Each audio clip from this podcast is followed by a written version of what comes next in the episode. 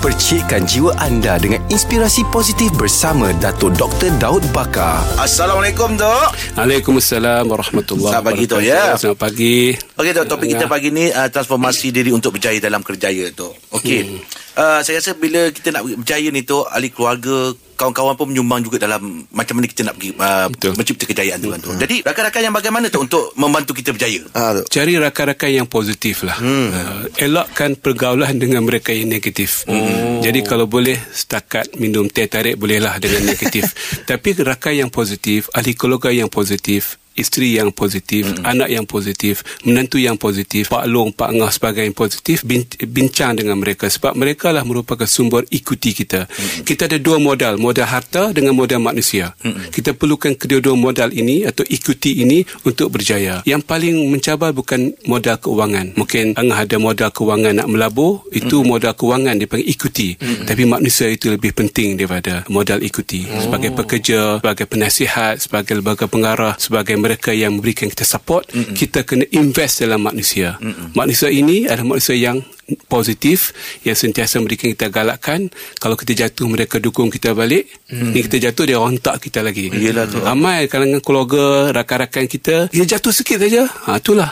Aku dah abadkan dulu. Hmm. jangan buat. Ha, jadi sedangkan itu merupakan ungkapan yang negatif. Hmm. kenapa tidak dibaca pada masa tersebut? Inna ma'al usri yusra. Contohnya kita pun semangat balik berjuang balik dan sebagainya. Jadi saya amat bersetuju bahawa kita perlu mencari rakan-rakan sahabat teman dan keluarga yang sentiasa positif positif adalah satu modal baru hmm. dalam masyarakat ya. Hmm, maknanya kalau di antara rakan-rakan kita tu menjadi pesaing kita pun suatu benda yang sihat tu eh. Ya, dalam bisnes tidak boleh kita tengok orang sebagai pesaing kita hmm. atau musuh kita. Hmm. Dalam bisnes saya, saya tidak pernah melihat mana-mana pihak sebagai musuh saya. Ya. Hmm. Sebab mungkin satu hari kita kena bekerjasama dengan Betul, betul, dengan betul, mereka betul. Hmm. untuk sinergi, untuk peningkatan. Hmm. Uh, sebab dalam bisnes memang kerja kita bersaing. Nah, betul. Dalam main bola kan, hmm. kita kena bersaing, berlawan, hmm. tapi mereka bukan musuh kita. Hmm. Mereka sahabat kita dan rakan kita. Betul. Boleh belajar skill mereka dan sebagainya. Hmm. Jadi dalam bisnes tidak boleh ada idea kita namakan sebagai musuh hmm. ataupun enemy. Hmm. Dalam ilmu uh, perniagaan disebutkan red ocean dengan blue ocean. Yeah. Blue ocean tu uh,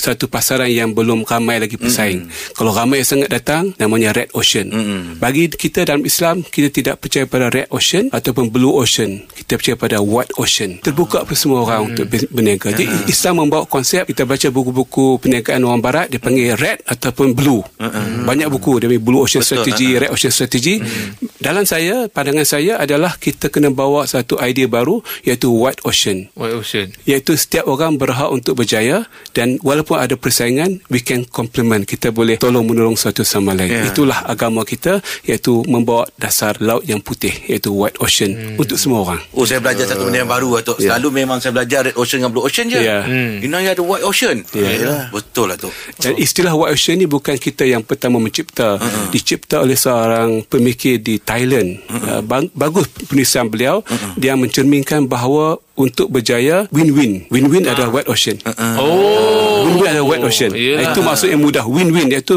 setiap orang menang, Menang. dalam Betul. persaingan. Ah, Oh, itu awak, White awak makan Ocean tu? Saya saya makan Betul ya. Okey okay, terima kasih Tok Sama Rakan Inspirasi bersama Dato' Dr. Daud Bakar setiap Isnin hingga Jumaat jam 6.45 pagi bersama Jeb, Rahim dan Angah di Pagi di Sinar menyinari hidupmu.